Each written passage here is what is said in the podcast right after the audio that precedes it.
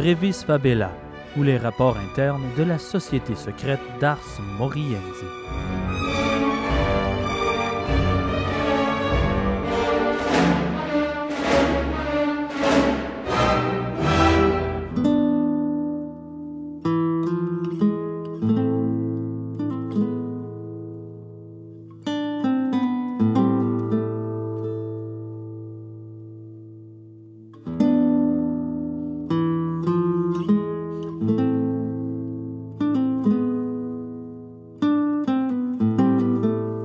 Pas parce qu'une chanson a une magnifique mélodie qu'elle ne raconte pas des horreurs, des tragédies et des drames. Les chansons les plus populaires de l'histoire sont souvent énergiques et optimistes, mais l'histoire qui les a inspirées est plus souvent qu'autrement sombre et dévastatrice. Selon moi, la tristesse et le drame est l'essence même d'une œuvre ayant le potentiel de traverser l'histoire. Mais on ne réalise pas toujours la douleur qui se dissimule derrière les œuvres, qu'elle soit littéraire, théâtrale, artistique ou musicale. J'ai envie aujourd'hui de vous partager les histoires vraies qui se cachent derrière de grandes chansons marquantes.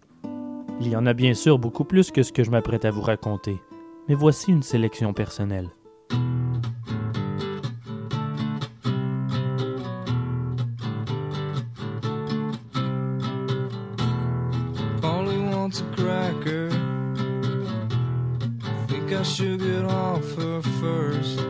Nirvana est un des premiers groupes rock que j'ai découvert dans ma vie. C'est d'ailleurs un des éléments primaires qui m'a motivé à quitter la chorale. Parmi les plus sombres chansons composées par Kurt Cobain, il y a Polly, une pièce inspirée d'un fait divers bien réel. Mais elle ne fait pas partie du premier album Bleach sorti en 1989. Elle aurait été mise de côté car elle ne correspondait pas au son du groupe à l'époque. Bleach était beaucoup plus lourd et grunge que son successeur Nevermind. La chanson s'appelait à l'origine Hitchhiker. Elle a ensuite été changée pour Cracker et finalement Polly. Kurt Cobain a écrit la chanson après avoir lu un article de fait divers dans le journal en juin 1987. Une jeune fille de 14 ans est portée disparue après être allée à un concert rock. Un homme de 49 ans lui a offert de la ramener chez elle après le concert et elle a accepté. Le chauffeur, Gerald Friend, l'a violée et torturée à plusieurs reprises. Heureusement, elle a réussi à s'échapper en sautant du camion lorsqu'il s'est arrêté à une station-service. Gerald Friend a été arrêté par la police quelques jours plus tard pour une simple infraction au code de la route. Les policiers l'ont toutefois reconnu. Il est reconnu coupable d'enlèvement et de viol en août 1987. Le juge a longuement questionné les raisons pourquoi il était libre au moment de son crime. Il avait été reconnu coupable de viol et de torture en 1960 et avait été condamné à 75 ans de prison. Après avoir purgé 20 ans et s'être évadé à deux reprises, il a bénéficié d'une libération conditionnelle. Nirvana a été grandement critiqué pour avoir écrit sur cet horrible événement. Certains ont prétendu qu'en en faisant une chanson, c'était un peu comme si l'horreur ne se terminerait jamais. Lorsqu'interrogé sur ses motivations à écrire sur un tel sujet, Kurt Cobain a répondu J'aime écrire sur les autres et sur divers événements. Ma propre vie est trop ennuyeuse.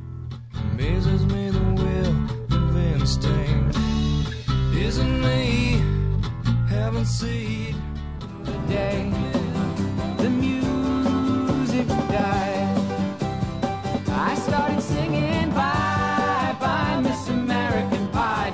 Chevy the. American Pie est une des chansons les plus controversées et populaires du 20e siècle, du moins aux États-Unis. Écrite et interprétée par Don McLean, cette élégie est devenue un symbole de la musique américaine.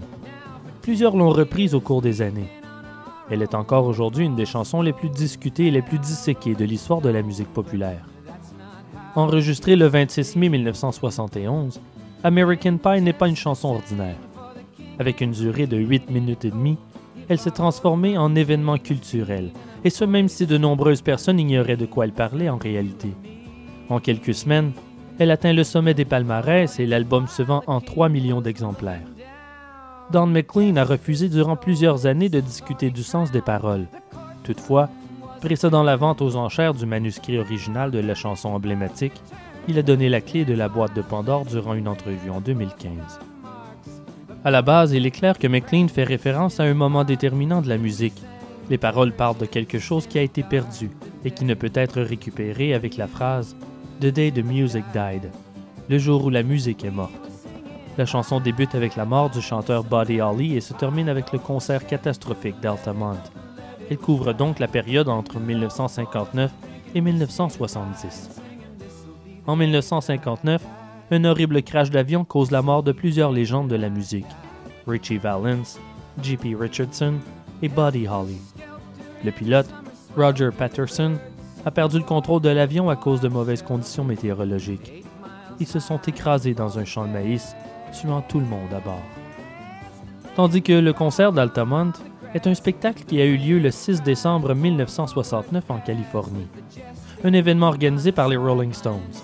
Le concert se voulait une réponse au festival Woodstock organisé quatre mois auparavant, mais l'événement a tourné au désastre. Un homme du nom de Meredith Hunter est poignardé à mort. Deux enfants dormant dans des sacs de couchage meurent écrasés par un conducteur sur l'acide.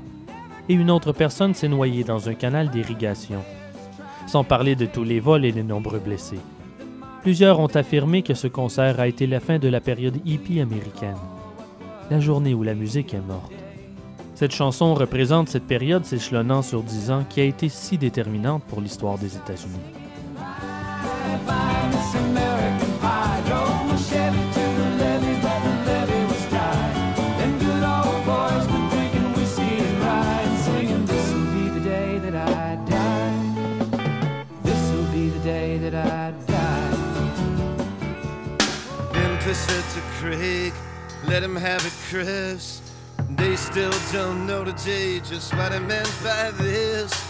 En 1953, Derek William Bentley est pendu pour le meurtre d'un policier, Sidney Miles, suite à un cambriolage qui a mal tourné.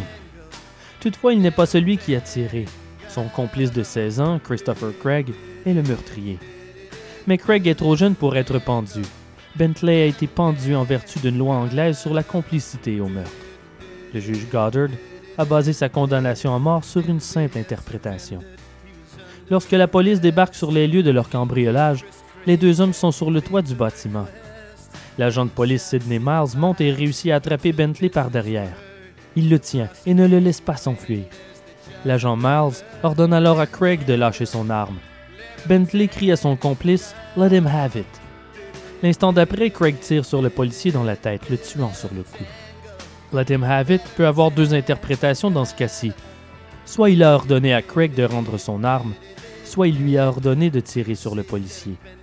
Les autorités ont exigé justice, mais comme Craig ne pouvait être pendu considérant son jeune âge, ils ont jeté leur dévolu sur son complice, qui n'a pourtant jamais sorti son arme de ses poches.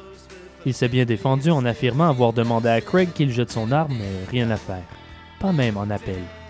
Cette affaire est encore aujourd'hui considérée comme une des plus grandes erreurs judiciaires de l'histoire britannique moderne.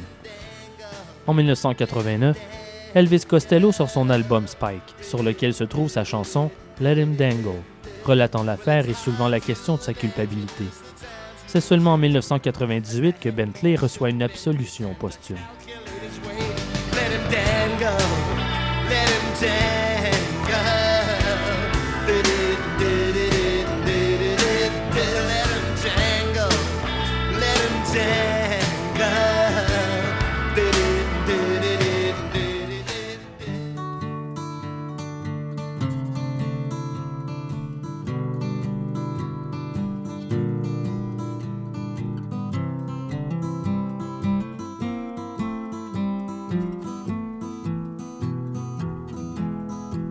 Sur son album Harvest, sorti en 1972, Neil Young chante la pièce The Needle and Damage Done.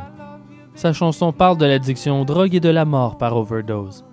Toutefois, cette chanson a en fait été composée pour son ami et guitariste Danny Whitten, aux prises avec une addiction sévère à l'héroïne. Whitten était un des membres originaux de son groupe Crazy Horse. En 1971, Neil Young part en tournée solo et engage les membres du groupe, de même que Nils Lofgren comme backup. Durant les répétitions, Whitten avait tellement consommé d'héroïne qu'il avait du mal à tenir sa guitare. Neil Young l'a mis à la porte. Il lui donne 50 dollars pour qu'il retourne à Los Angeles et qu'il entre en réhabilitation. Peu de temps après son arrivée à LA, Whitten meurt d'une overdose de Valium et d'alcool. Young avait durant plusieurs semaines tenté d'aider son ami, de façon hebdomadaire, en faisant de son mieux pour le faire décrocher, mais sans succès. En entrevue, Young raconte, et je cite, Je me sentais responsable. Mais en réalité, il n'y a rien que je pouvais faire. Il était lui-même responsable. Mais j'ai pensé que je l'étais pendant longtemps. Danny n'était tout simplement pas heureux. Tout lui tombait dessus. Il était englouti par cette drogue. C'est très dommage. Danny avait beaucoup à offrir.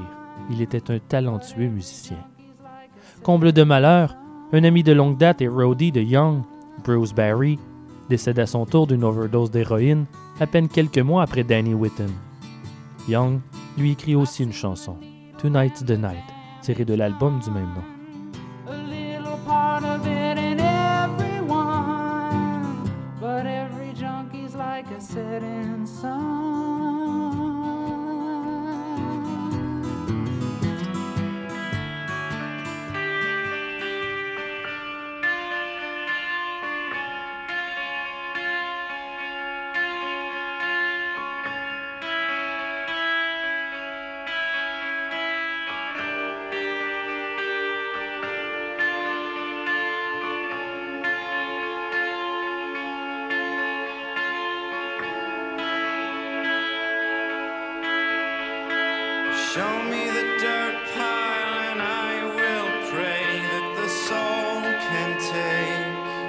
Les paroles des chansons de Paul Banks, chanteur du groupe Interpol, semblent si ancrées dans la profondeur de sa psyché qu'il nous est difficile de les analyser.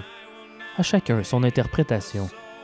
Toutefois, il y a une coïncidence qui semble pointer vers un crime comme sujet de la chanson Pioneer to the Fall.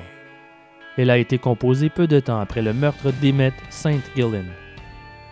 À peine quelques jours après son anniversaire, St. Gillen célèbre dans un bar appelé The Fall. À la fermeture du bar, elle est escortée à l'extérieur par le videur et portier. Son corps dénudé est retrouvé en bordure d'une route quelques jours plus tard. Elle a été sauvagement battue et violée. Grâce à des preuves d'ADN, on procède à l'arrestation du videur, Daryl Littlejohn. Non seulement il est un ex-prisonnier, mais en plus, en acceptant ce job, il enfreignait les restrictions de sa libération conditionnelle. Cette affaire et celle du meurtre d'une dénommée Jennifer Moore ont été les catalyseurs pour l'adoption d'une loi exigeant une vérification des antécédents des videurs et portiers pour les bars, de même que de nouvelles procédures de sécurité. La chanson d'Interpol fait référence à la marche effectuée par la victime entre le bar appelé le Pioneer et le bar The Fall, Pioneer to the Fall. Ajoutez à cela la référence continue à un tas de terre, ou dirt pile. Le corps a été retrouvé sur une butte de terre sur le bord d'une route inhabitée. Que la chanson fasse référence au meurtre de Saint Guilhem ou non, elle reste un effrayant exemple de l'impact d'une tragédie s'infiltrant dans les profondeurs de notre esprit pour être transformée en création artistique.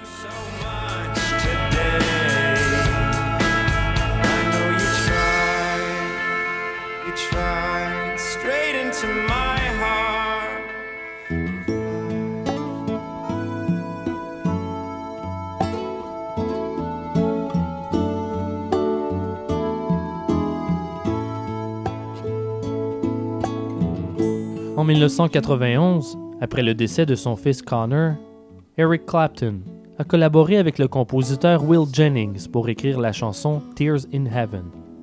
La chanson est un monument en l'honneur de Connor, qui, à l'âge de 4 ans, a perdu la vie en tombant du balcon de leur appartement situé au 50e étage d'un immeuble de New York. Horriblement affecté par la mort de son fils, Clapton s'est isolé, reclus pendant plusieurs mois, avant de retourner à la composition de la bande originale du film Rush. La chanson est l'une des plus célèbres de Clapton, ayant atteint la deuxième place au top 100 du hit parade en 1992. Sa chanson obtient encore plus d'attention suite à la sortie de son album Unplugged. En 1993, il remporte 6 Grammy Awards, dont chanson de l'année et album de l'année pour Unplugged. Aujourd'hui, Clapton ne joue plus Tears in Heaven. Il a affirmé s'être remis du désarroi émotionnel qui avait inspiré la chanson.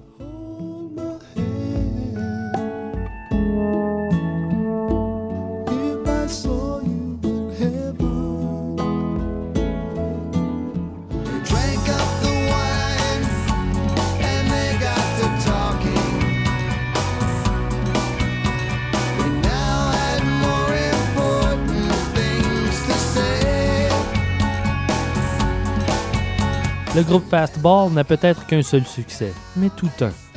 Que l'on aime ou pas, Nul doute que leur chanson The Way est un sacré verre d'oreille. Si vous avez le malheur de l'entendre une fois, il vous faudra travailler fort pour vous la sortir de la tête. La plupart des gens, simplement hypnotisés par la très aguichante de la chanson, ne prennent pas le temps de s'arrêter au sujet. Et c'est peut-être mieux ainsi. Elle parle de Leila et Raymond Howard. Ces deux personnes âgées ont quitté leur pays d'origine pour assister à un festival au Texas en 1997. Ils ne sont jamais revenus. Raymond avait récemment subi une opération au cerveau, tandis que Leila souffrait d'Alzheimer. Nous ignorons ce qui s'est passé, mais leurs corps ont été retrouvés au fond d'un ravin deux semaines plus tard. Ils se sont rendus à Hot Springs, dans l'Arkansas, particulièrement loin de leur destination. Le mystère persiste. Soudainement, la chanson pop de Fastball nous donne moins envie de danser. Never get hungry, you'll never get old and gray.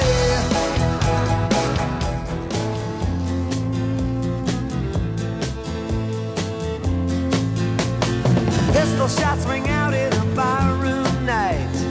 Enter Betty Valentine from the upper hall. Si vous demandez à n'importe quel fan de Bob Dylan, il y a de fortes chances que dans leur chanson préférée de l'auteur-compositeur se trouve Hurricane. Et avec raison. Je trouve personnellement qu'elle est l'une de ses meilleures. Enregistrée en octobre 1975, elle est la première chanson en ouverture de l'album Desire. Hurricane raconte le récit du boxeur Reuben Hurricane Carter, condamné pour triple meurtre en 1966 au plus fort des tensions raciales nord-américaines. Accusé seulement par des preuves circonstancielles, l'affaire est très controversée. Il est condamné à trois peines de prison à perpétuité avec son complice John Artis pour la fusillade ayant eu lieu dans un bar du New Jersey. Il avait déjà purgé huit ans lorsque Bob Dylan entre dans sa vie. Suite à la publication du livre The Sixteenth Round proclamant l'innocence de Carter en avril 1974, plusieurs copies du livre ont été envoyées à des célébrités, dans l'espoir d'attirer l'attention sur cette affaire.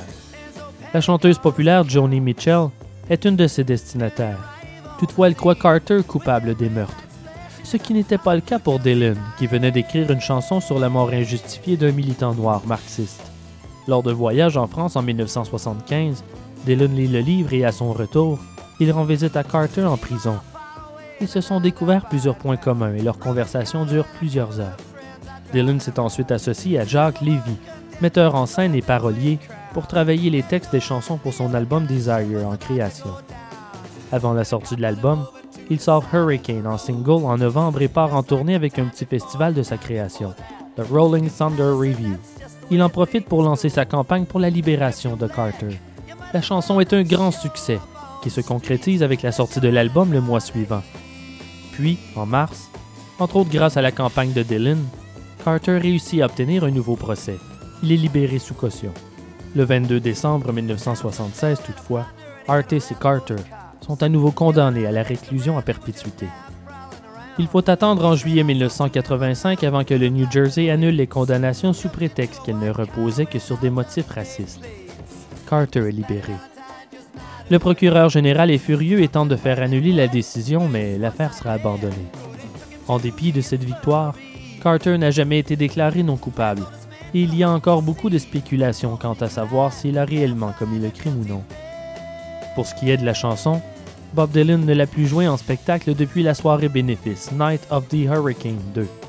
Nous ignorons les raisons qui motivent cette décision, mais les fans rêvent encore de le voir l'interpréter un jour.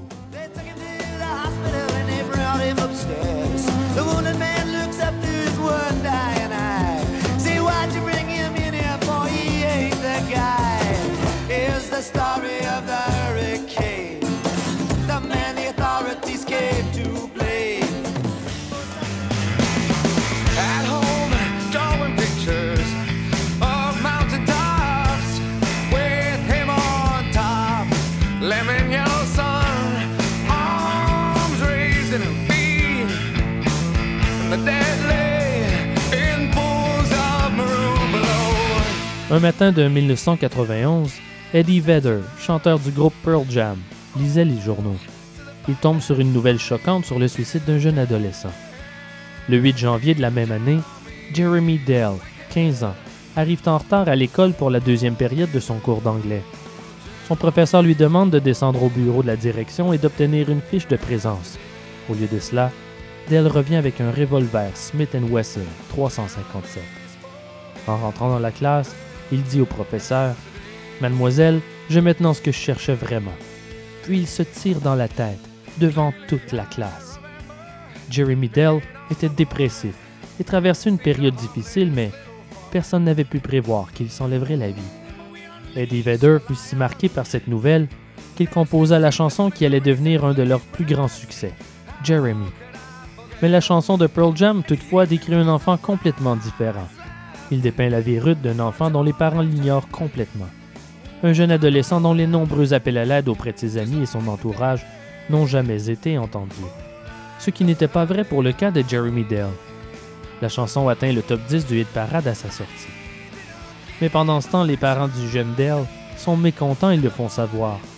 Ils affirment qu'elle dépeint une toute autre réalité que celle de leur garçon et que ce qu'elle raconte n'est pas exact. Eddie Vedder prétend qu'il avait le désir de contacter les parents pour leur parler de sa chanson avant sa sortie, mais qu'il n'a pas osé, pour respecter le difficile deuil de la famille.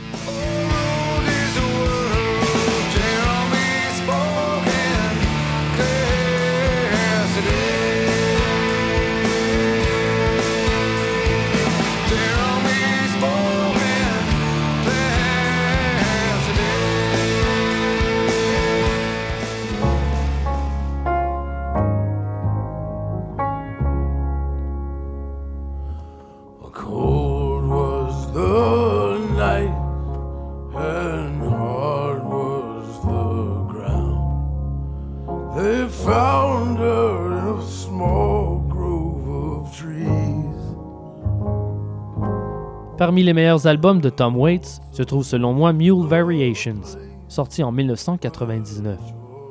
Sur cet album se trouve la pièce Georgia Lee. Elle a failli être retirée, mais la fille adolescente de Waits l'a convaincue de la conserver.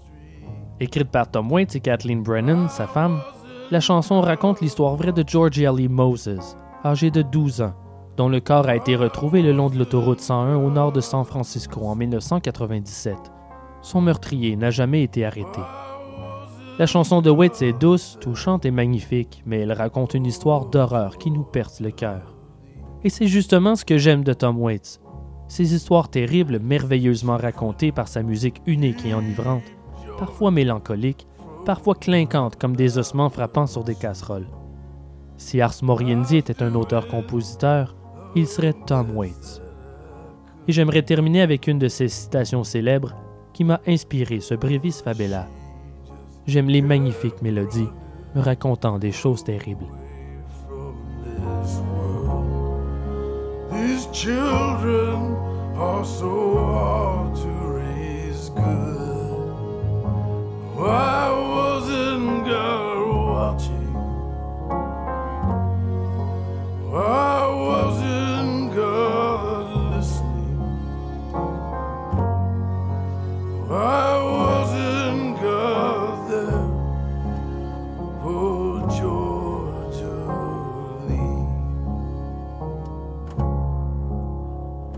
Close